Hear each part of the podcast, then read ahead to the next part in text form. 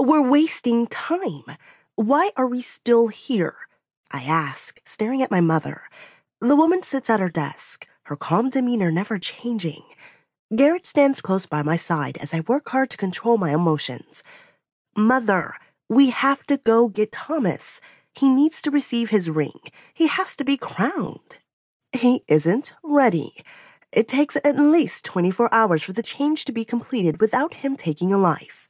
I am not sending you to him until he's been assessed and fed from our supply. The thought of him going through this change alone is like a knife through my chest. He needs me. I should be with him. No, you shouldn't.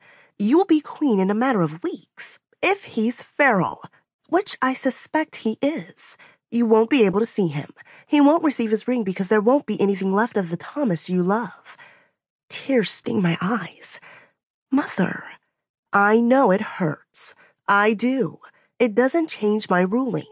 You will not risk yourself. For goodness sake, Felicity. You could already be with child. Are you willing to risk your future?